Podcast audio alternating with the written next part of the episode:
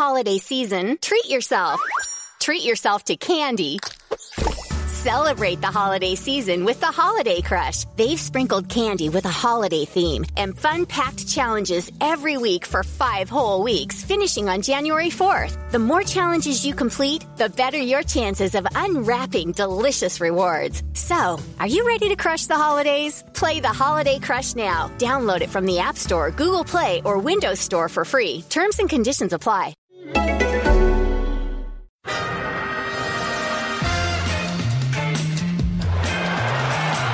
Va a llegar el gol del Arsenal Ozil. Marca Mesut Ozil.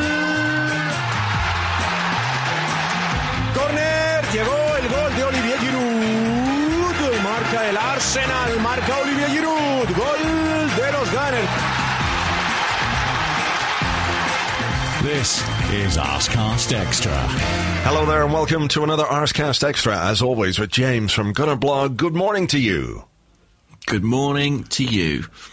Well, what are we what are we doing here, Andrew? What's going on? Um, I, I don't quite know. I mean, do you, do you mean in general? Do you mean with the world, between the two of us? I, don't- I don't quite know. There have been some questions, yeah. Yeah. No, I I mean it's it, well, not been a great couple of weeks for me personally. I mean that won't surprise you. But Oh, what's happened with all now? Nothing, to be honest, incredibly nothing specific. It's just you know the, the climate of the world feels a, little unpleasant, and I'm not just talking about the turn in the weather and the dark early Mm. nights, but also an interlull, as Yeah. if to rub salt into the wounds. We, we really Of could have done with- globe. yeah, we could have done with the distraction of of football um, this last week. That's that's for sure. That is for sure. Yeah. I distracted myself yesterday by going. Uh, I went to the cinema. Ah, did you go and see the Amy Adams film? I certainly did. Uh, Arrival, and um, Is it is it really good? I've heard it's great. Yeah, it's really, really quite a beautiful movie, and um, and that might me might make me sound a bit. I don't know. It, it just connected with me on a very mo- emotional level. Um, Probably because of the week that's been going on, and and just this. It's it's just fantastic. I can't recommend it highly enough. I think uh, if you haven't already uh, seen it, go and see it. It's just a a really really great movie um, and I, you know I, I was there beforehand uh, it was a bit difficult I'll explain to you why it was a bit difficult we got Go into on. the cinema sat down Sunday afternoon two o'clock or 20 past two showing person or two people came in and sat behind and, and they got a plastic bag of something I don't know what it was but they spent about five minutes rustling through this through this plastic bag um, dear. and I'm not, I'm, I, I, I kind of hate the cinema because of the noises and the people and you can hear them eating and all that kind of stuff. Uh, but this was before the film. Then there was uh, three people came in, a girl and two guys, and this uh, they sat directly behind us. And one of the guys decided that he would give a running commentary of all the ads that were playing, and he would explain in great detail about why the ad was terrible and how much he disliked the ad. It was really important, obviously, that uh, everybody knew what he thought of ads that were playing. Yeah, that's good. I mean, the nice thing about that is it means that you don't have to mm, have your own opinion. Do you know what I mean? You don't have to make your own mind up. He can just tell you. Yes, exactly. Uh, and he did so at every available opportunity. This ad is too long. This ad is, well, it's like a fake John Lewis ad, blah, blah, blah, all this kind of stuff. Then there was the woman. Um, I, I was becoming quite agitated at this point, and I, you know, I was sort of holding my head in my hands, going, "Right, just keep, just keep calm. To just, you know, the movie hasn't started. Maybe they'll just shut up when the movie starts." Which, to be fair, they did. So I was happy. I was happy for that. But there was a woman sitting to the right of us who, I think, James, must have uh, found a genie in a bottle, like an actual genie, Right. who came to her and said, uh, "You have three wishes." Now I don't know what her other two wishes were, but one of her wishes was for a fucking endless bag of crisps. Just endless. it, you know, she was like rattle, rattle, rattle, rattle, and the ba- it went on like it. It couldn't have been even a, a huge bag of crisps. It was going on for so long, it just never ran out. So she has this bag of I don't know what kind of crisps, cheesy Wotsits or rancheros. Who knows what they are? Just maybe plain cheese and onion crisp. I don't know. But the bag never ran out. Never ran out. Oh, good lord. I- just c- continued on and on. I would say crisps. Crisps are a noisier food stuff than popcorn, even, aren't they? Yeah, absolutely, absolutely. I think crisps should be banned from cinemas, as should nachos, and anyone who wants to eat anything should also be banned. Like, get your fucking dinner before you go or afterwards.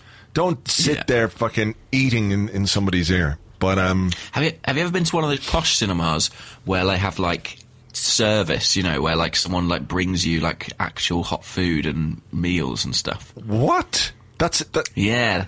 Where? That exists. Really? In London, Andrew. way. In, in London, the most pretentious city in the world. Holy shit! What? So you've got a table and you can eat a meal, and you've You don't have a table, you have like a little sort of two person couch or booth. Right. And then, you know, you order things at a bar and then a waitress like brings them over to you. But like Drinks what? Like drinks and snacks, Like- but not like a not like a meal, not like uh, steak if you order like a pizza, they'll bring you a pizza or whatever. Now, I don't think they have steak Diane, but you know, it's you could probably request it. Yeah, Jesus. There's a dog barking away in the background. I can hear that. About that. yeah, he's very. What, how do you about dogs in the cinema? Uh, I would be all right with dogs in the cinema as long as they were quiet. You know. Mm. But What can you do? eh? yeah, better than noisy snacks. I have to tell you. But anyway, yeah, that was my little distraction, and that um, that was. It's a very good movie. So I I say go and see it. It'll make you feel stuff. By the way, for the rest of the podcast, I'm just going to crack into a massive bag of crisps and just sit here eating it for the next hour. But I, I I must point out, actually, I, I did a stand-up gig recently, and a guy called Jamie D'Souza, who is another act who was on the bill with me, Mm. brought me a bag of jamón ruffles. No way! All the way from Yeah. Spain. Seriously, he he saw that I was on the bill with him, and he he had been in Spain, and he brought me a, a gift of some jamón ruffles. I was so touched by it. Oh, and wow. I promptly sat there eating them all. Delicious. Did you share them with him, or was it you ate them when you got home? I'm not an idiot. No, no, no. didn't didn't open them then and there. No, I don't want to share those with anyone. Yeah. um, but think I was fair. yeah very touched. So thank you, Jamie, wherever you are. Yeah. If I if I was to get an endless bag of crisps like that woman in the in the cinema yesterday, I would I think I would probably go for for ham and ruffles. Yeah, Yeah. Well, that's reasonable enough. Right. Mm. Um, well, when you went to the cinema, I actually did go to a football match. What did you go and see? I went to see England against Scotland. Oh, Uh, sorry to hear that. Yeah, there was someone eating crisps all the way through, infuriating. but I, no, I mean, look, Gareth Southgate is now the messiah of English football, having Mm. recorded the biggest victory over Scotland in several millennia or something like that. Yeah. Um, and I don't think an Arsenal player keeps a ball in anger, really. Not even Jack Wilshere or Theo Walcott got off the bench. Yeah. So, but it was, um, and they scored three-headed goals. That's I don't have anything to observe about that really. Just it's a fact. Three headers. Uh, but I went. Yeah, three headers. I went to that. I, w- I had a quite a corporate experience. I was in Club Wembley. It's a bit like one of those posh cinemas, really. And there was a, at half time, there was like a busker in the concourse. Oh no.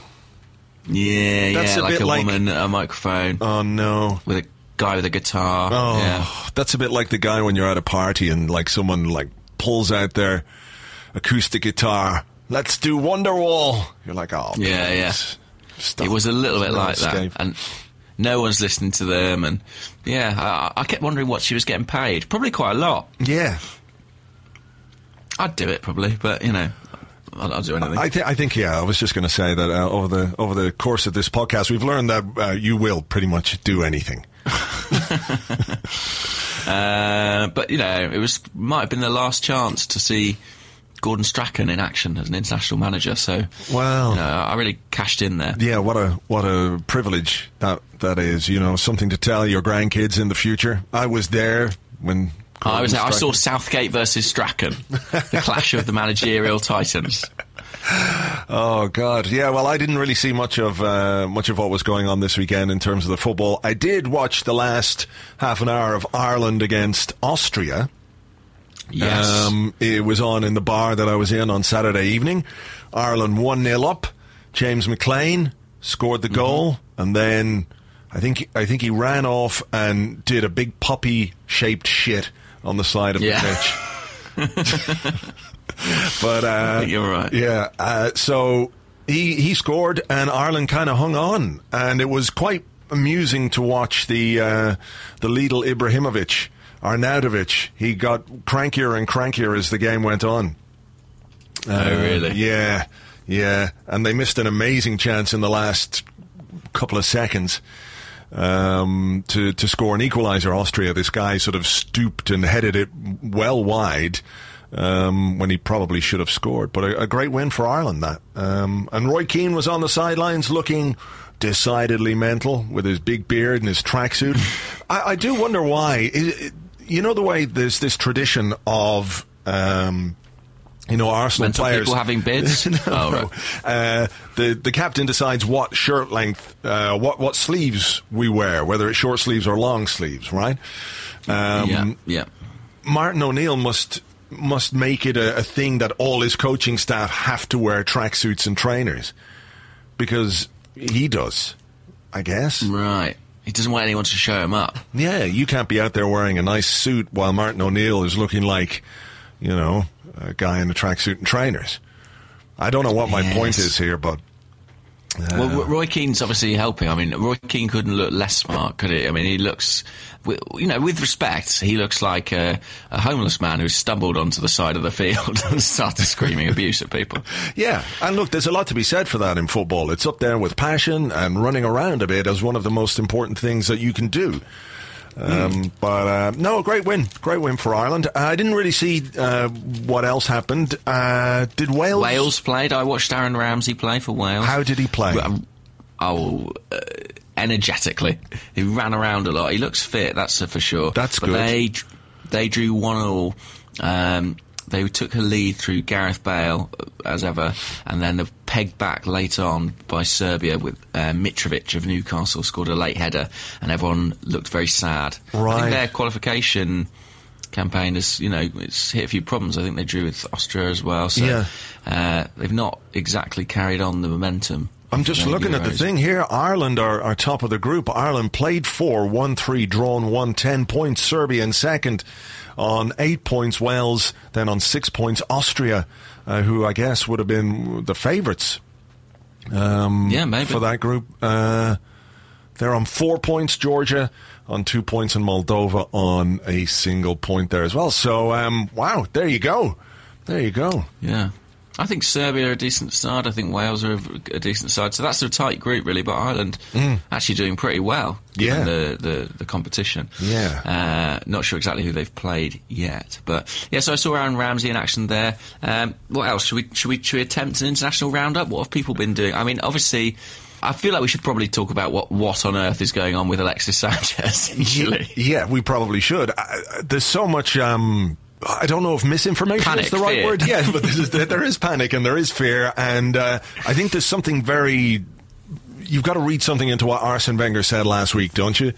That he's he's normally quite quiet during the international breaks. You rarely hear from him, but he, he said it would be suicidal um, for for Chile to play Alexis Sanchez on Tuesday. The information because they had initially put out that he had uh, a calf injury, I think.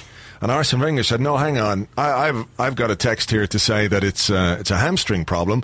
I don't know if you've seen the blog today. There's a picture of Alexis with what looks like um, well very heavy strapping on his uh, on his uh, hamstring. So it's clear there's a hamstring problem.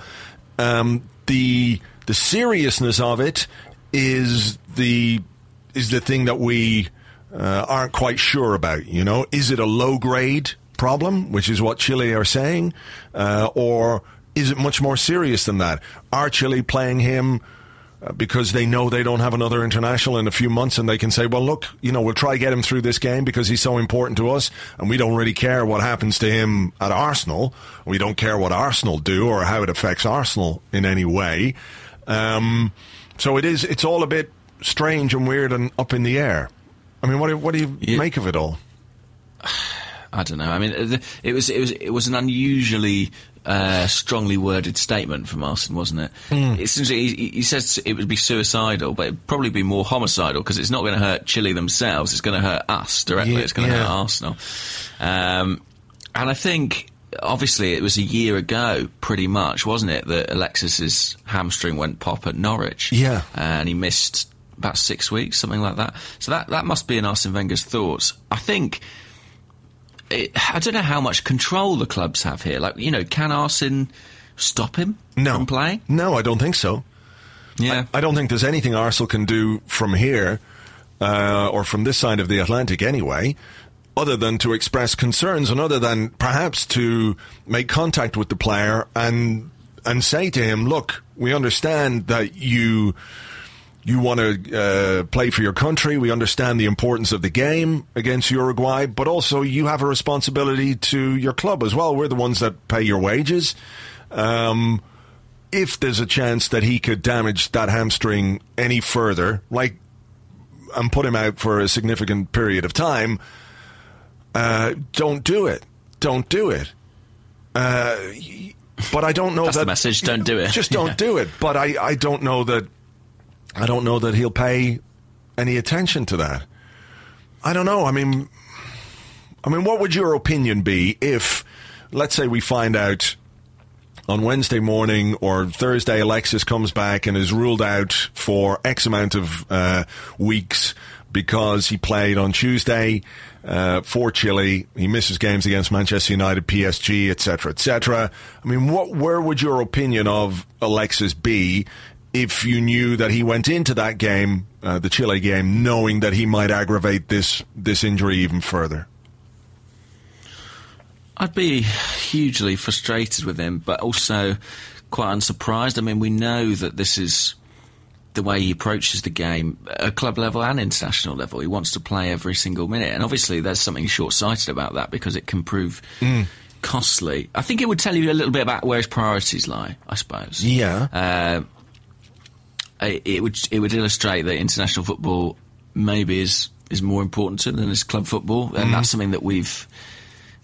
I think we've experienced it with English players to an extent in the past. It's felt a bit like that with Theo Walcott at times, and Jack Wilshere. uh, Jack Wilshere certainly in terms of what he's done this season, going out to Bournemouth, and that would be annoying. I mean, the, the problem is that I. Uh, I really worry about losing Alexis. I think of all the players we could lose in our team, losing him is such a blow because him playing up front this season has really changed the dynamic of the team. And I think, you know, aside from the addition of Mustafi, who's become a regular starter, that's the big major difference really between the team this season and last season. I think it's given us so much. So to lose him, especially at a time when the obvious replacement in Lucas Perez is not available, would be a, a massive, massive blow. Yeah. So, I mean, how much responsibility does he have to take then? Um, it's it's difficult. Well, I mean, I, I- think we, I think we know that he's.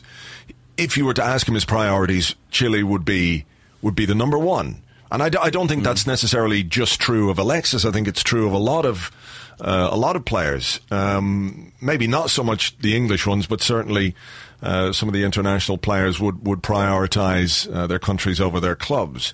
Um, but we, we know how much he loves to play. We know how much he hates being injured. So is there, there's got to be some sort of rationalization in his own mind that, okay, look, I really want to play this game, but if I do, I could miss two months, let's say. And that's got to be more frustrating than just missing, you know, one game. It's not as if Chile's uh, qualification hopes will be uh, completely dashed if he doesn't play, or if they don't qualify, nobody's going to say, well, it's because Alexis didn't put his body on the line for us. I don't think maybe there would be some hardcore lunatics who would say something like that, but the reality of it is that, you know, you've got to have a bit of, a bit of common sense. Um, and if it's if it's a, a hamstring injury that could uh, put you on the sidelines for a couple of months, surely that's much worse than missing one game for your country. I think. Well, is that just common sense? That is common sense. That is common sense. And you would think that that would play out and common sense would come through, but it it doesn't look that way right now, does it? I mean, he's training. It looks as if they're they're planning to pick him. It looks as if he's planning to play. I I mean, we're we're literally in a position where we're just crossing our fingers, really, aren't we? And Yeah. hoping he somehow comes through. And then, of course, Arsenal are left with the decision of if he does come back relatively unscathed, do we have then take the risk of playing him again this weekend, or is it us who have to go? Well, he needs some time to recover, or he's going to seriously hurt himself. Yeah, that's a very good point. That is a very good point because he could get through the game without doing any further damage to it, but the damage that's already been done might need him to be taken out of the taken out of the uh, firing line. He, he might have mm. to just rest anyway. I mean, when you talk about him being the the one player that we can't afford to lose, obviously the way the team has played this season uh, has got a lot to do with Alexis playing at centre forward and the replacement Olivier Giroud, assuming he comes through. Uh, uh, the internationals, I think France have got a, a friendly, don't they, against Ivory Coast. Mm-hmm. Um, in midweek, uh, Ars- Arsene Wenger hoping that France don't play Laurent Koscielny because it's just a friendly, but Giroud possibly a guy who could use a bit of match practice and, and get some sharpness under his belt. But uh, the way 2016 is going, you know, we could wake up Wednesday morning and uh, and uh, Alexis could be gone and Giroud could be like knackered as well. So, um, but uh, let's assume that Giroud is the guy, and we don't have Hector Bellerin.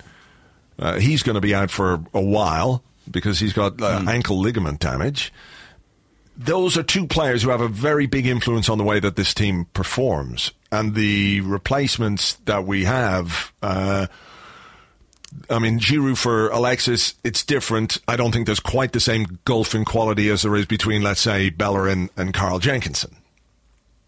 Yeah, I mean, it's a shame, isn't it? Because, well, I mean, we, we are we have lost a central midfielder. It looks like Santi Cazorla is still going to be out when we come back from the international break. But that's an area where I think we can absorb the loss of players to a far greater extent. Uh, in fact, pretty much almost any position on the field than those two at yeah, the moment. Yeah. Um, I think right back back's the one where there's the biggest drop off in terms of uh, the, the, the, caliber of the options available. Uh, and up front, you know, without Welbeck and Lucas, it's not quite what it might be in the second half of the season in terms of options. Mm. So, yeah, Bellerin and, and Alexis are a big two. And, and, you know, when you look at that Manchester United team, I can't help but feel that uh, our pace is an area where we could potentially really hurt them, uh, especially you know, if we're away from home and we can play on the counter attack at all, we don't know if that will be possible against a Jose Mourinho team. But either way, that speed is, is so important to the way we go forward. And Bellerin and Alexis are, you know, two of the most obvious exponents of that. Do you do you uh, think there's any way he might play Theo Walcott as a striker, for example, uh, at Old Trafford? One wonders if the scars of Old Trafford earlier this year are still too deep, you know, for that. But I mean, because uh, Walcott started up top in that game, it was absolutely dire, wasn't mm. it? I know this is a a different Theo Walcott, but has not part of what's been different about him been the, the position. You know, yeah, I think yeah, he's yeah. been much better on that right hand side. Um, I mean, I think it would be Giroud. I think it would be Giroud, and I think. I guess what you have to hope is that someone, you know, someone like Walcott playing from wide can help make the difference too. Um, rather than just rely, relying on Alexis through the middle, but it's not it's not the most encouraging uh, news. You know, we we always talk about November, and it feels like yeah. feels like that, that old curse is beginning to strike now. Yes, yeah. And look, maybe we are sitting here being a bit fatalistic. Maybe we're looking at the the very worst possible case scenario, and it could be better. It might be okay. Who knows? I, I mean, I don't really think that, but I'm just I'm just trying to make myself feel a little bit better. That's all. It's, yeah, it's um, not your actual opinion, but no, it's, it's, plausible. it is exactly. You know, this this could be a thing, but I don't think so. It's not what I think. Um, yeah, I'd say Arsene Wenger is going mad. I'd say he's going mad. He did he did leave. Um, what did he say? There was something he said during the week which was which was quite good. I have to see if I can find it here. Um, okay. Bum, bum, bum.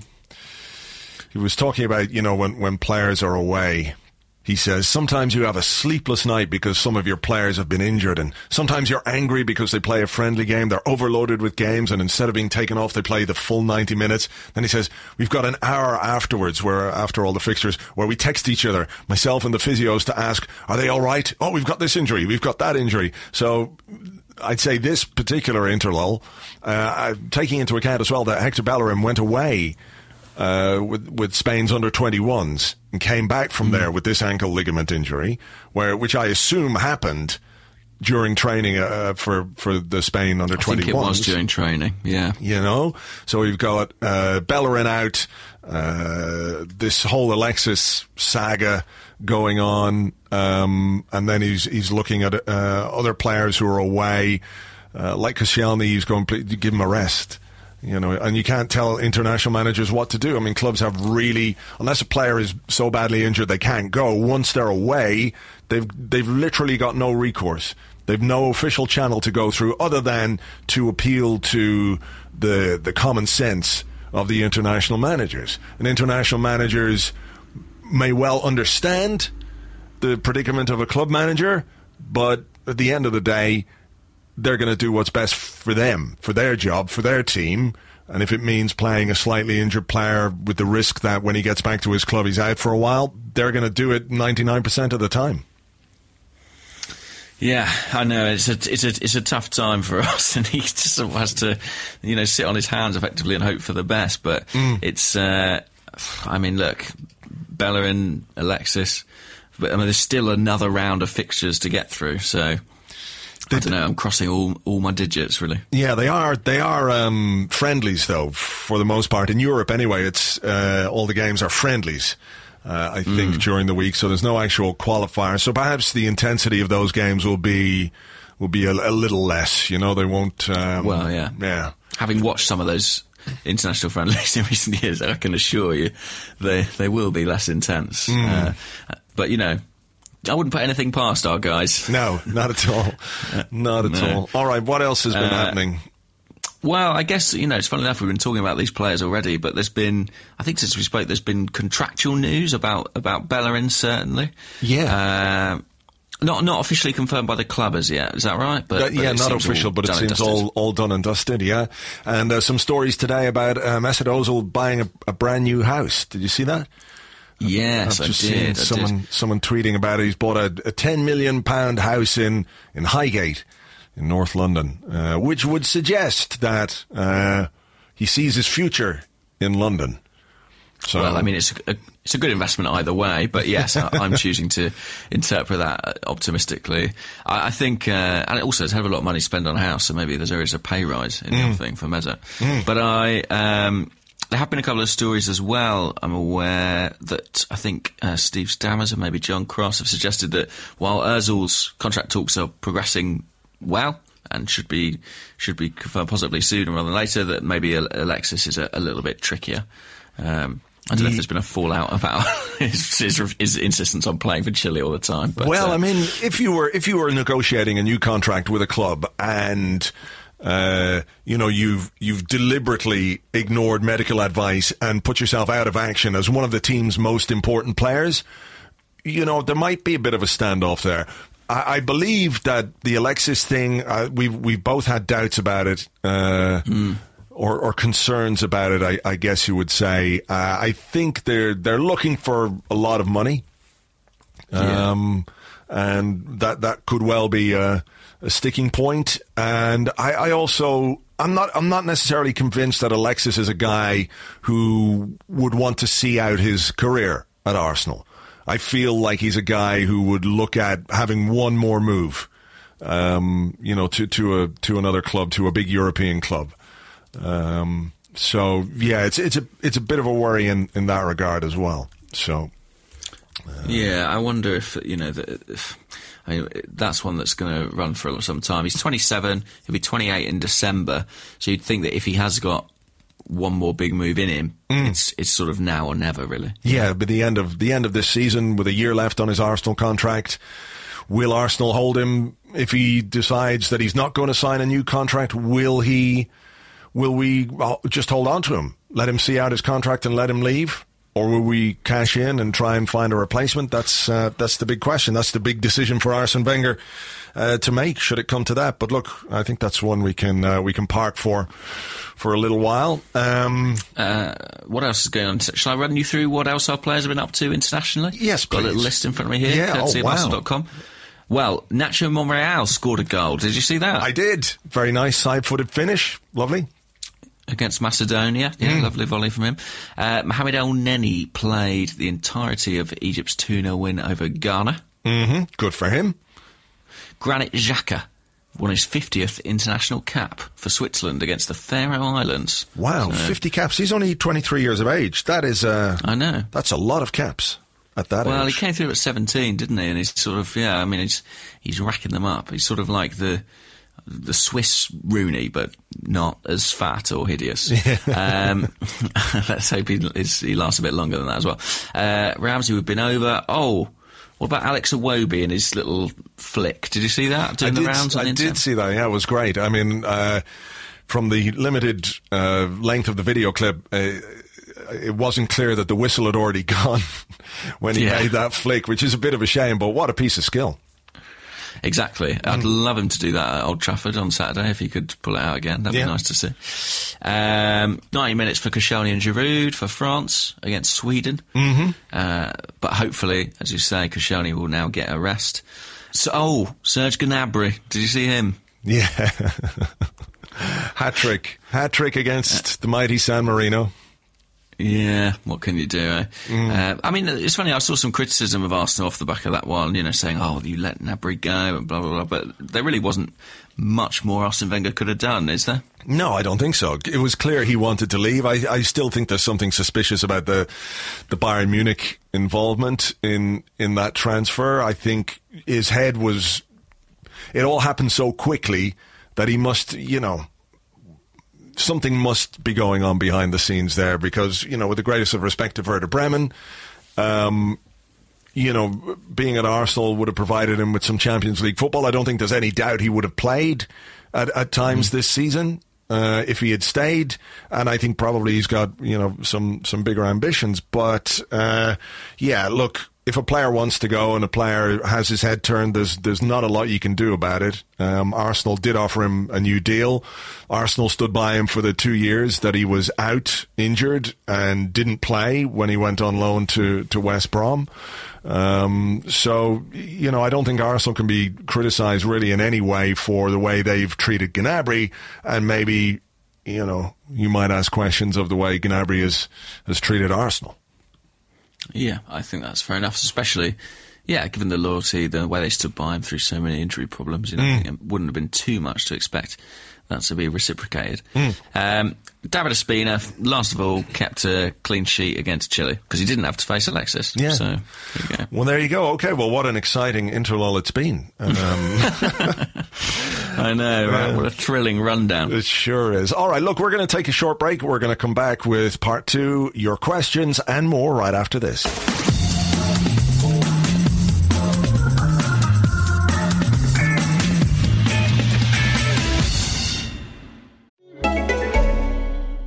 This is John Grills from the Creepy Podcast. With Best Christmas Ever on AMC Plus, every day feels like Christmas morning. From new holiday favorites like Elf and National Lampoon's Christmas Vacation to modern iconic family classics like The Polar Express and The Year Without a Santa Claus, you can spend the holiday season opening only the good stuff.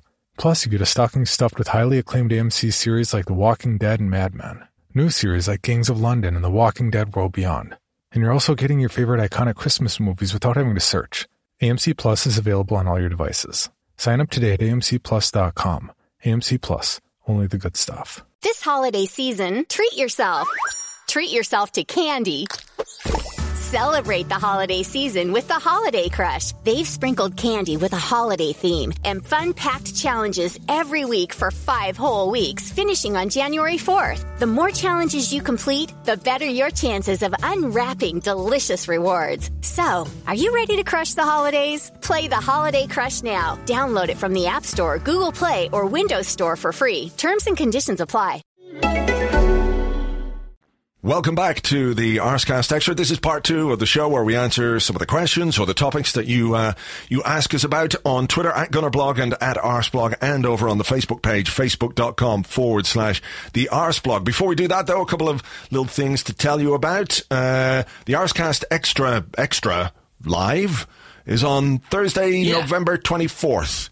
So the day after the PSG game, whether we'll have Alexis or not, I, I don't know, or or anyone. Will anyone be fit for that game? What's your prediction, James? I say no. Uh, I say zero players. I think all the players and me will be injured. well, the thing is, if uh, you're injured, chances are everything's going to go all right for us then. That's true. We'll still win if Yeah. I'm injured, so that'll be fine. But we're going to be in the garage in Highbury in Islington uh, on Thursday evening. Doors open at six o'clock. Uh, podcast starts around seven o'clock. So it's going to be myself and yourself, James. We're joined by Amy Lawrence. We're joined by Philippe Auclair, and uh, who knows who else might pop along on the night. Um, there's a bar. We can chat about Arsenal. We can chat about whatever, Alexis, anything you like. Uh, we'll be doing the audience Q&A uh, as we normally do with an Arsecast Extra, and you can get tickets right now from myticket.co.uk. So go to myticket.co.uk, uh, search for Arsecast, and you can get tickets there. Or if you go to the uh, Arseblog Twitter uh, page, you can see a link. I think I have a pinned tweet there. Uh, which uh, gives you a link directly to the ticket. So it'll be great to see you. Come along and join us. It should be fun. Very nice. I will also pin a tweet once I figure out how to do it. You've got to go to the Uh, webpage and uh, Yes. write a tweet, and then there's a little thing there that says pin tweet, so you can do it that way. Okay. Lovely. And now everyone at home can do that as well, Yeah. if they care to. Uh, and, and also, d- was there not some uh, celebration Turinary news? Are we not nominated for something or other? We are indeed the Football Supporters Federation Awards 2016 Podcast of the Year. So Arsecast, uh, which includes the Arsecast and this Arsecast Extra, of course, is up against Athletico Mince, the big interview with Graham Hunter, the Football Ramble, the Game podcast, and the Guardian's Football Weekly podcast. So some fairly big opposition there. It's got to be Stiff said. competition. Stiff competition indeed. There's a there's a Barcelona, there's a Real Madrid in there. And we are we're Arsenal. So help us get beyond the round of 16, folks. Uh, I'll put up a link on today's post uh, with this podcast. Uh, you could vote for the Arsecast. That would be uh, that would be very much appreciated. Uh, so we'll yes, see. that'd be lovely. Thank you very much, that guys. would be That'd be superb. All right. Well, will we do uh, will we do some questions? I think we will. I All think right. we'll do it imminently. Right. Uh, we'll do it, do it now, in fact. Almost- Uh, have, you- have you got a question you'd like to pose? Uh, yes, I do. Um, Okay. where where has it gone though? You, you don't sound convincing. Look, if you haven't got any questions, that's fine. You know, I've got some questions. I could give you a question. Yeah, you do that while I try and find the question that I was going to uh, ask. Okay. Right. Um, this this one comes from Curtis Fair, um, and I hope you're listening and not just looking for that question. Just to be clear, um, but he says, "Hey blogs." So it's addressed to you. He's not Right. really bothered about my, my opinion. Right. Do you agree with the treatment of Debuchy? Clearly been frozen out the squad, appears in training, but never on the bench. And I thought I'd give that one a shout, especially with Hector Bellerin now injured. This is yeah. It's it's a it's a it's a relevant question. Suddenly relevant. Yes. Well, uh, interestingly, I I sought an update uh, about Matthew Debuchy from the club's communications department Right. just this very morning. And uh, I, Wow, okay. I said, "What's going on? What's what's the story with with Debuchy? Come on, you can, you can tell me. Can just tell me. You know, be honest here. We're we're all pals. It's all good. To, you know, tell me." Uh, and they said uh, he's he's on his way back uh, from a calf injury and will be training this week, uh, which means I guess that he's still some way away from from playing um, some way away from being ready for first team action. So I'm not necessarily sure he has been frozen out per se. I just think he's been he's been injured. Um, but it does mean Hector, or, uh, Carl Jenkinson. It provides an opportunity for Carl Jenkinson uh, for the next few weeks anyway, while while Bellerin is out, or until such time as Debuchy gets himself back to match fitness. But you know, to be honest, I would be quite I'd be surprised to see Debuchy again, um, unless things got you know bad, really bad. yeah, well, I think the return of Jenkinson kind of put paid to Debuchy's Arsenal career, which is funny, funny in a way because when Debuchy arrived at Arsenal, that seemed to be precisely what uh, was going to push Jenkinson out of the club. Uh, but you know, he's come back from loan, and I, I, I, it's. I mean, the only reason Debuchy didn't leave this summer is simply because Jenkinson wasn't fit yet. That's the only real way I can make sense of it. Yeah. Um, or you, they couldn't find a club who was willing to take on his salary. I think Yeah. that may have been part of it too. Um, while we're on the subject, Othman, who's at O2 Aidri on Twitter asks, would you play? Who would you play at right back versus United? Jenkinson or move Mustafi and play Holding in the middle? Oh, um, I hadn't really thought about Mustafi as as a right back option, to be honest. Um, Well, I mean, you're you know you're enforcing two changes on your back four Hmm. rather than just one by doing that. and, and would he would he play Holding or would he play Gabriel? Gabriel. So that's a Gabriel uh, Koscielny partnership. Gabriel had a fucking nightmare at Old Trafford last year. He was terrible that day. Um, I- It's a big ask for Rob Holding, you know, Hmm. as good as he's been to come into that game. Yeah, I wouldn't have I wouldn't have too many concerns really about Rob Holding uh, if he were to play, but I just think making another uh, change to your back four m- might not be the way to go. You know, um, so I think he'll I think he'll play Jenkinson. Uh, and hope that he can like was the last time Carl Jenkinson played at Old Trafford was it the eight two I don't know. He was sent off in that game, wasn't he? It He a was, really yeah. dark day for him. dark day for everyone James Yes, it really was. I don't know if he's. I think he might have played there since then, maybe in a, a cup tie or something. But Mm. uh, yeah, I uh, there'd be some ghosts to exercise certainly. yes indeed for sure all right well uh, hopefully that clears it up about the Matthew Debuchy thing calf injury Okay. so Calf injury. Calf. Oh, good to know. Yes. Ha- have you? Uh, is, is, and we think it's a real injury, not one of those sort of Arsene Wenger injuries. That, you I, I don't know. I mean, would it be beyond the realms of possibility that the Arsenal communications department, you know, put out a story that isn't necessarily 100% of the truth? It's possible, isn't it? Who knows in this It's- in this world we live in fear and misinformation, you just can't be 100% sure. But you know, you got to take the info in good faith and to be fair, he hasn't really been seen there's been in training now and again, hasn't he sort of uh, you know, piffling around the edges of it. So, um We'll see. I, I think there's probably something a little more going on with the whole Debuchy thing than just the calf injury, but uh, you know, we'll take that at take that at face value. It's a, it's as reasonable an explanation as any. At Take them point. at their word. Yeah. Have you have you discovered your question you were searching Y- for? yes, I have. I have. Um, good. This one comes from John Stewart Hendry on the old Facebook, and he says, "With all the young players we've had over the years who have, rightly or wrongly, been destined for greatness, but have ultimately not lived up to the hype, do you think there's something fundamentally wrong with the coaching system?" Ooh. Um, that's an interesting question.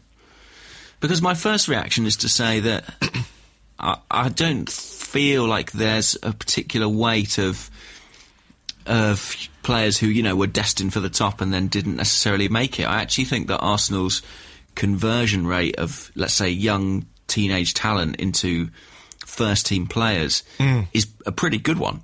I think it's uh, probably among the best in the in the Premier League. If you look at them bringing players through from the academy, you know, I, I think that what happens is that expectations of those players sometimes spiral out of all control and all realism. Uh, and there was definitely a time where it felt like I don't know if it was because we'd had the Invincibles and we'd had such, a, you know, we'd had some brilliant, brilliant young players come through. I mean, I know they weren't academy players, but the likes of Vieira, you know, came through and went on to become the best midfield player in the world. So I think there was hmm. a time where any young player who, who broke into the Arsenal side, we thought, wow, we've got a world beater on our hands here. I mean, I always think of Nicholas Bendtner and Arturo Lupoli, you know, setting the, the Yeah. youth division to light with Yeah. their goal scoring antics. And we thought, well, you know, we've got the new Thierry Henry just waiting in the wings. But I, I think that those expectations were the thing that was was wrong there. I don't necessarily. I actually think that the academy and the youth development is still one of the strong points at Arsenal, and I think that. You know, you look at the current first team. You've got Bellerin in there. You've got Coquelin in there. You've got Iwobi in there. That's actually something that's quite hard for for other English Champions League clubs mm. to replicate. So, no, I, I don't think it's a particular indictment of the coaching staff. What, what about you? I just think people underestimate how how difficult it is to to make the step up. That the the gap between being a top youth level player and being a top senior player is huge. It's enormous. And there's only ever going to be one or two every couple of seasons that are that are going to be good enough to make the breakthrough. Like a lot of the Arsenal youth academy um, uh, what products down the years have gone on to have good careers. Good Premier League careers. Um, you know, there was a time where there were just, you know, countless, countless uh, like the the Steve Sidwell generation, you know those guys Yeah. who who pretty much all spread out across the Premier League and were middle to lower uh, table teams, but they they're good Premier League careers, you know. Uh, but I, I just think that it's so incredibly difficult. There's on the one hand, right? There's this this demand this cacophony of noise for the for the team to be as good as it can possibly be, to be full of world class players in every position with world class backup, and at the same time, people are screaming for young players who, uh, over the years, clearly haven't been anywhere near good enough to be given a chance as well. So I don't think you can have the two things. You can't want a team that's good enough to win the Premier League and good enough to win the Champions League and at the same time demand that a young player who you've barely seen for the most part who about whom you have little to no information in terms of their their character or their uh, you know their attitude, how they operate in training. You know, are they committed enough? You know, are they are they dedicated enough? We don't have any of that information. You know, when, when a manager makes a decision about a young player, he's basing it on what he sees in the entirety of what that young player does at the club, not just in the, the, the cameos that we might see if he gets a run out as a substitute or a game in the in the Capital One Cup, right? And I, I don't think there have been very many young players that Arsene Wenger that has let go that have come back to haunt him. I don't really, I can't think of any. No, no. I mean, I mean, the- people talked about uh, Benny the other uh, last season. You know, when he scored a lot of goals for Wolves and got himself a move to Bournemouth. And they said, well, why didn't we keep Benik Afobe? Well, one, because Benik Afobe wouldn't have developed into the player that he, that he was without regular football. So he dropped down, and fair play to him, he dropped down to MK Dons, wasn't it, and uh, worked his way back up into the Premier League. But look at him in the Premier League now. He's not starting regularly for uh, for Bournemouth. I don't know what his goal scoring is like. Um, It's not great. I mean, I don't think he's got a goal this season. And as you say, yeah, he's he's coming off the bench for Bournemouth. He's not he's not a regular in yeah, the team. you know, so a good player uh, who could have a good Premier League career there or thereabouts. But you know, is he is he the right player for Arsenal? If you're if you're complaining about Olivier Giroud not being good enough, you can't then say we have to give Benik Afobe a chance. Does that make sense? Of course it does. And I'm trying to think, and I'm I'm trying to think if you know if you look at Manchester United, you think of Gerard Piqué, Paul Pogba, players who've who've left as young players, albeit on their own terms, uh, rather than necessarily at the will of the manager, and gone on to have massive, massive careers.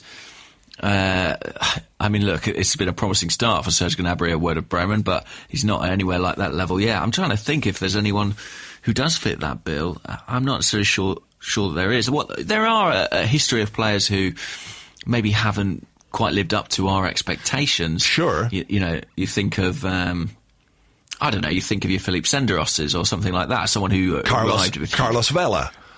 Exactly. Yeah. You know, the, the Carling Cup generation, really, who, Yeah, uh, yeah. who who shone in those games but never quite converted it.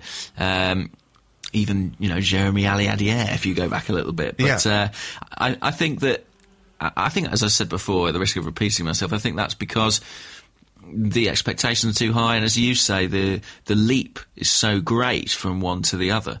You can't necessarily expect many players to bridge that divide. Uh, and there, as as we've said, I don't think there are many who've gone on to do that elsewhere. It's suggesting that the problem's kind of endemic to Arsenal. So- Yeah, yeah, yeah. It's the same at every big club. You know how many how many players are are coming through uh, at, the, at the big clubs. When's the last time Chelsea brought through a young player? Now the the dynamic and the the system and the setup there is, is different to Arsenal. You know they're not necessarily um, it's not part of what they do. Whereas it is, to be fair to Arsenal, something that they you know, we do try and do. We do try and give uh, academy candidates a chance and the ones that come in and take their chances uh, are rewarded for that. You look at Hector Bellerin. Um, I know it's uh, circumstances, all the all the things had to line up for him to be given that chance, but you know it was there, and he was there when when the opportunity knocked. You know, so.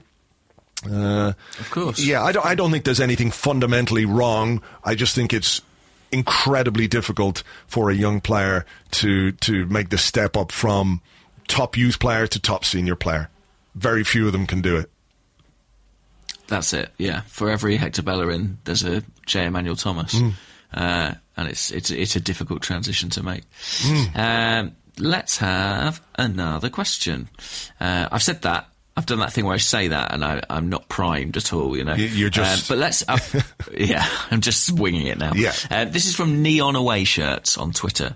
Uh, and they ask, after Iwobi's rainbow flick for Nigeria, what's the most outrageous piece of skill you've seen from an Arsenal player? Oh fucking hell! Um, I'm sure there are like countless examples of Arsenal players doing incredible things, but my memory is such that. What did I have for I'll tell you what- breakfast? what did I, you know, I'm, I'm a bit like that. I, I think I've mentioned this on the podcast before, but uh, the reason I chose this question is partly because I, I just want to talk about this again. But, but I mean, there were about there were about eighty things that Kanu did in an Arsenal shirt that could qualify. Oh, yeah, okay, I know the one you're talking about, and that would actually that was the most outrageous because what he The Deportivo the thing, Deportivo so- thing. Yeah, yeah. I, was- I think in terms of if the word's outrageous, that's got to be the one, right? Yeah, you, you should describe it because maybe there's some people because this happened back in the in the 90s, so maybe there's some people who don't know this uh, this piece of wizardry awesomeness.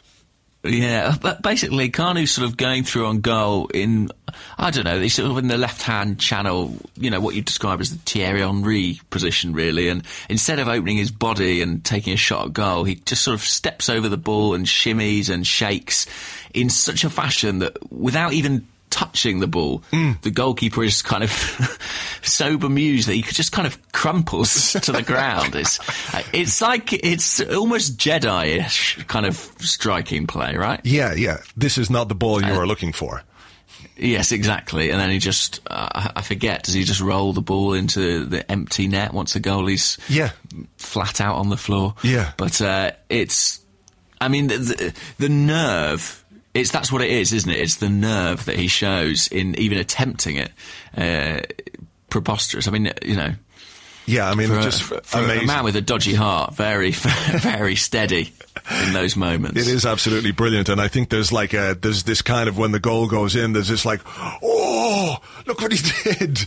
As the cheers start, there's also this, oh my god, um, yeah, that was that was pretty amazing. He scored a, an incredible flick as well, didn't he, against Middlesbrough? Um, Yeah. he did this, uh, scored a great goal. Uh, I th- think it was at White Hart Lane, wasn't it, where the ball was played into him and he had his back to the defender and he Mm. just flicked it over him, uh, turned around the other side and, and lashed the ball into the net. Uh, that was And then, that of was course, a bit brilliant. There's Stamford Bridge as well. His hat trick at Stamford Bridge, capping it with uh, that brilliant goal from right out on the touchline, Yeah. it into the top corner. I suppose though people are more talking about flicks and tricks, though, are they? Stuff that Oh yeah, yeah, yeah, yeah. I thought we were just listing Kanu stuff now. Um, I mean, Ramsey's goal last year against uh, Tottenham at White Hart Lane is is fantastic piece of skill.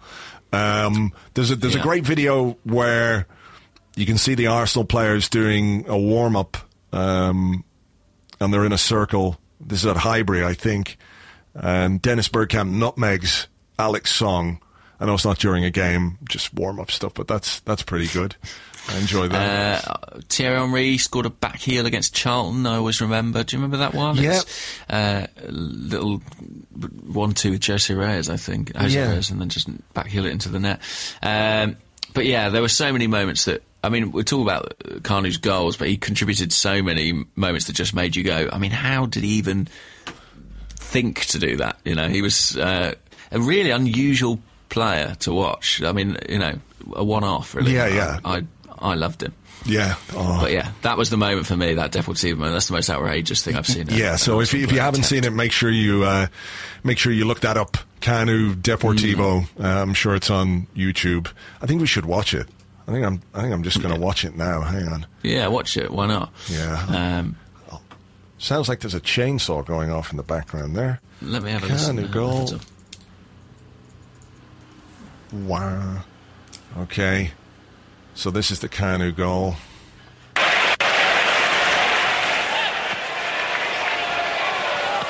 Ball's gone up in the air. Kanu running in. Amazing. Amazing. Arsene Wenger on the sidelines just laughing. Just laughing. What a what a fucking brilliant goal that was. Um, I have had a listen. I think it is a chainsaw, so there's not much I can do about that, really. I No. think it's a man with a chainsaw. I'm not going to tell him to put it away. No. They're chopping down trees near me. That's why we need trees. I don't know, to make paper or something. I don't know, Andrew, what they're doing. To clear the, the route for cattle. Oh, That's what happens in the rainforest. Yeah. We need more film trees. Stop chopping them down, fuckers. I know, I know. They're putting out all the oxygen, Hmm. but, you know, they won't listen. All right, here's a question from Anthony Brown at Red Ant 83.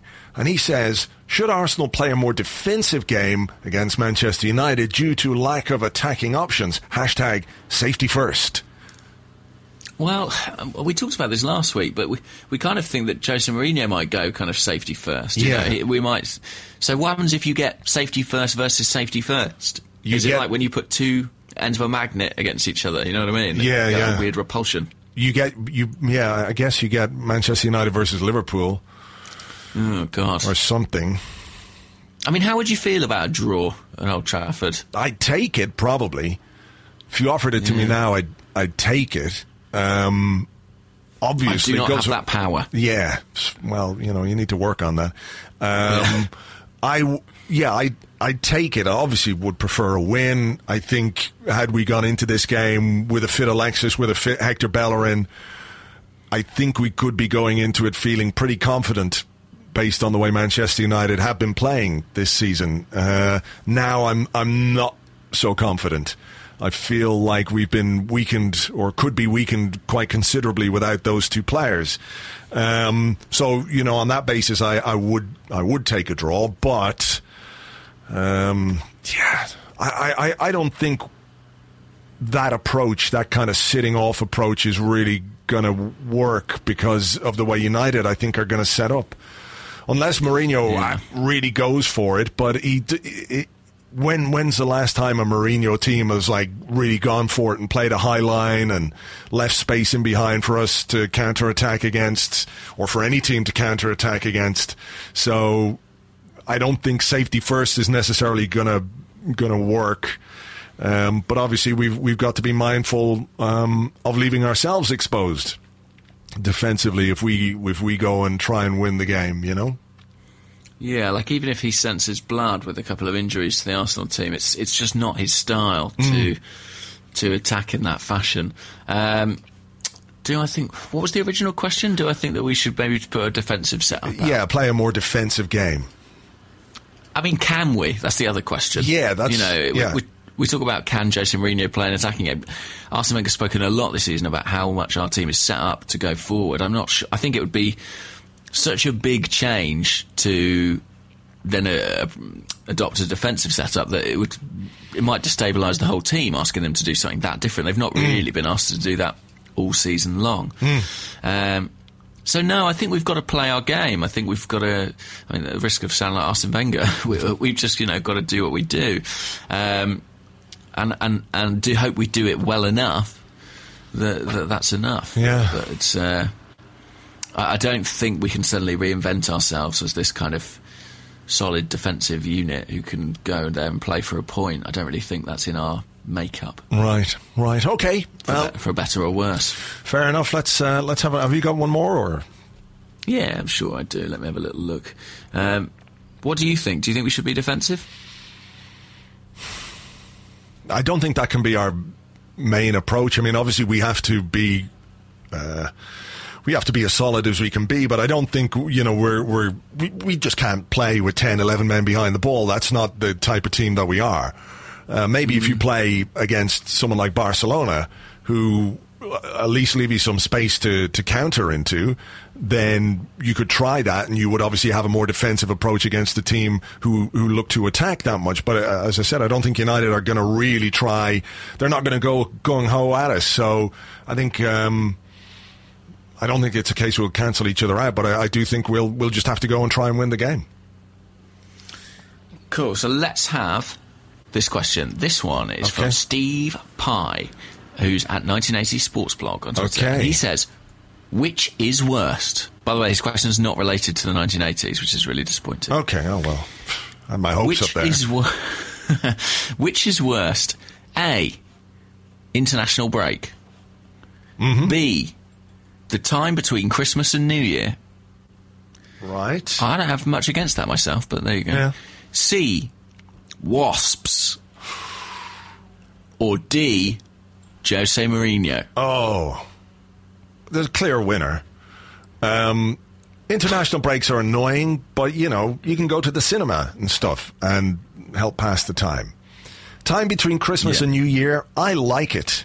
I like that week. I like it as well. Yeah. I I didn't know that was a thing that people didn't like that. Yeah, I- maybe it's just Steve Pye who doesn't like that. Maybe, maybe.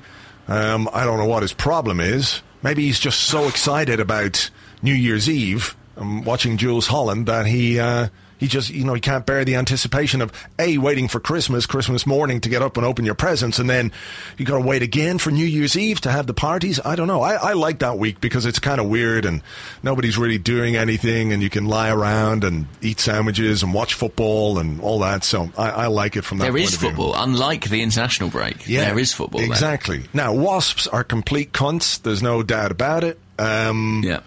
But basically, Jose Mourinho is a human wasp, and that makes him far worse for me. Even Far though worse. it's wasps multiple, one Jose Mourinho is worse than many wasps. Well, think of how many wasps you would need to make one Jose Mourinho-sized wasp. That's a lot of wasps. Yeah, that's Yeah. a that's a. I mean, a wasp that big, that, uh, that's gonna kill you, really. A wasp that big. That would be a. I, they're, they're they're called hornets. Ah, that's what they are. Yeah. So I see. Still, I just think that you know at least wasps. You can you can spray them with stuff. You can hit them with rolled up newspapers, and, and that does them some damage. Whereas if you were to hit Jose Mourinho with a rolled up newspaper, it would just be irritating to him. He, it would make him very crotchety. I think being slapped in the head with a with a rolled up newspaper. Now, if you were perhaps to roll the newspaper around an iron bar, maybe that would be a little bit better. But just just for the sheer country he's inflicted on the world of football. When you think back, James, you think back. Do you know who I blame for all this?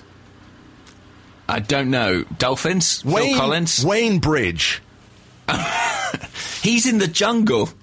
What? What do you mean he's in the jungle? Yes. Hang on. Wait. what? Explain why you blame Wayne Bridge, and I'll tell you about him being in a jungle. Well, if Wayne Bridge hadn't have scored that goal against us in the Champions Mm. League quarter final, was quarter final right? Yeah, Yeah. it was the Champions League quarter final. I believe that that Arsenal team would have gone on to win the Champions League that season. Instead, Porto won it, and from there, Jose Mourinho became just part of football. Had he not won that Champions League, I think he'd be just fucking scratching around somewhere now, sniffing his bum on a fucking beach somewhere. Um, so basically, I I blame Wayne Bridge for that. W- Well, if it's any consolation to you, Wayne Bridge is currently living in the jungle. But why? For a TV show, admittedly. Oh, okay. Oh, like uh, he is get me out he of is a celebrity in the jungle, and we have to get him out of there, or or, or, or, not. just or leave leave him. Leave him. Leave him, even after the program f- terminates. Just leave him in the jungle. Yeah. If you hate wasps and you think a giant wasp is the worst possible outcome of that, Yeah. how do you feel about the Watford mascot Harry the Hornet? Well, he's a hornet. He's not a wasp. Hornets are more evil than wasps, I think. Really? Yeah, there's a like, there's a video on YouTube of Japanese hornets. I don't know if you've ever seen this, but Japanese hornets are just uh, evil, right? So they they send out like a hornet scout, and he goes and comes back and says, "Yeah, there is a there's a hive of bees over there. Let's go kill them." So like twenty hornets go in and massacre, massacre a whole hive of, of bees. They just kill them for the fun, for the sport. That's pretty evil. That is pretty evil. Actually. So um, I would be careful if I was uh, Gunnersaurus. Although I did see this other one where some other types of bees, what they do is when the, the scout hornet comes in, they they cover him right, they they completely uh, engulf this one uh, scout hornet and they start vibrating. And they essentially uh, the, the the vibrations create heat. And the honeybees can can withstand heat to let's say 100 degrees. And the hornet uh, he can't he can only do like 96 degrees. So they cook the fucker. They basically cook him by by No. engulfing him. Yes it's amazing. It's amazing. So go bees i say. But anyway to go back to the question jose Mourinho. The conclusion is D. Jose Mourinho. jose Mourinho. Great. yeah. What would I'm your choice be on that Oh yeah, Jose Mourinho. Yeah. All right. I was just checking. Oh, I was just testing you. All right. Okay. Yeah. Okay. Um, I think. Oh yeah. Here we go. Uh, Richard Franklin tweeted to say, in capitals, "Play FIFA, you pricks." Then. Oh yeah. Then he deleted that and rep- and uh, and replaced it with "Play FIFA, you pricks." Hashtag Arsecast Extra. so thanks, Richard. We will. We will. Yeah, we will. We will. We will. Are you good at FIFA now? No, I'm really terrible. Really terrible. I was playing the other night and I, I get beaten all the time.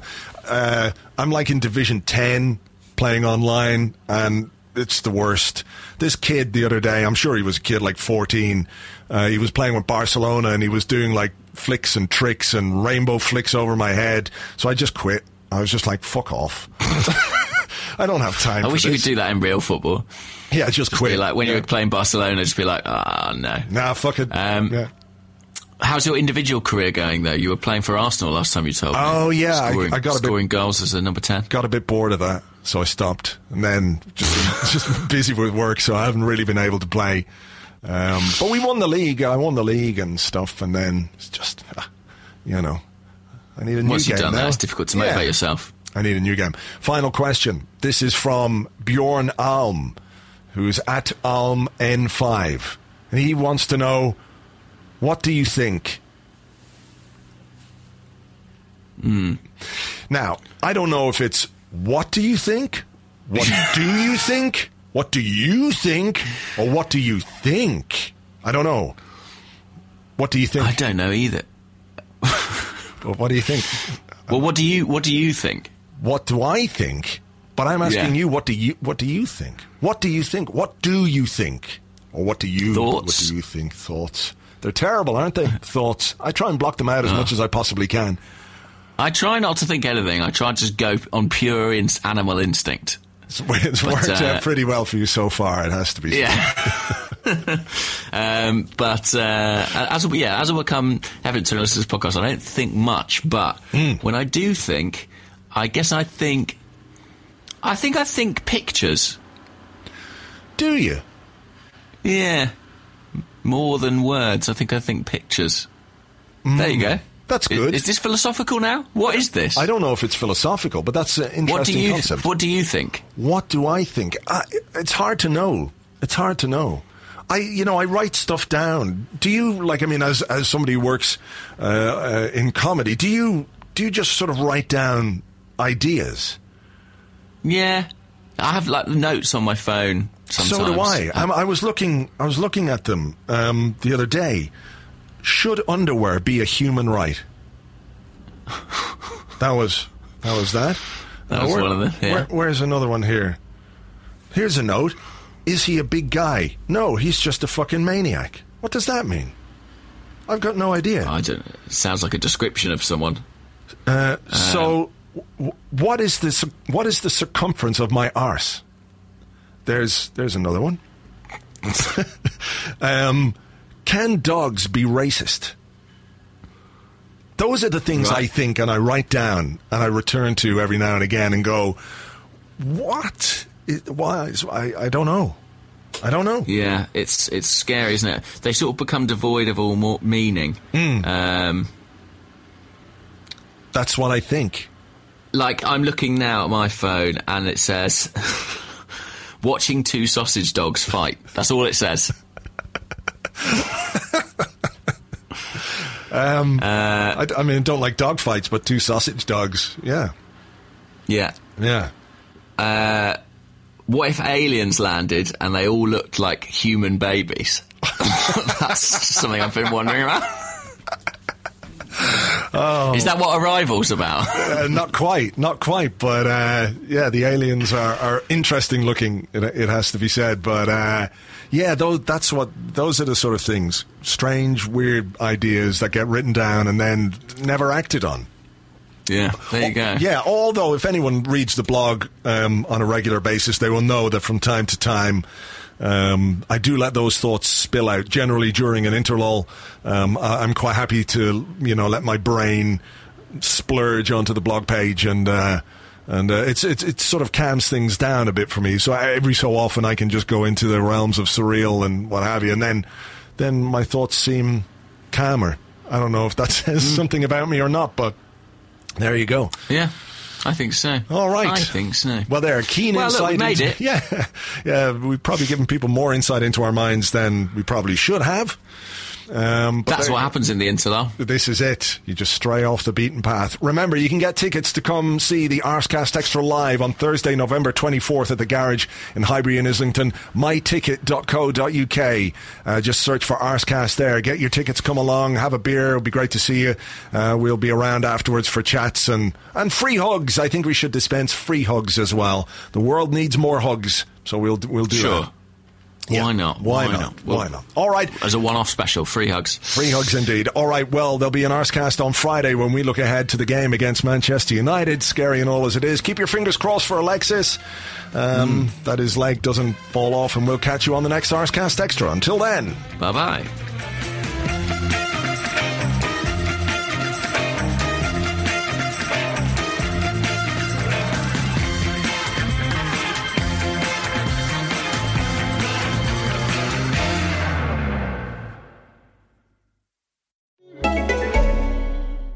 Holiday season, treat yourself.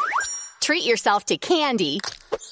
Celebrate the holiday season with the Holiday Crush. They've sprinkled candy with a holiday theme and fun packed challenges every week for five whole weeks, finishing on January 4th. The more challenges you complete, the better your chances of unwrapping delicious rewards. So, are you ready to crush the holidays? Play the Holiday Crush now. Download it from the App Store, Google Play, or Windows Store for free. Terms and conditions apply.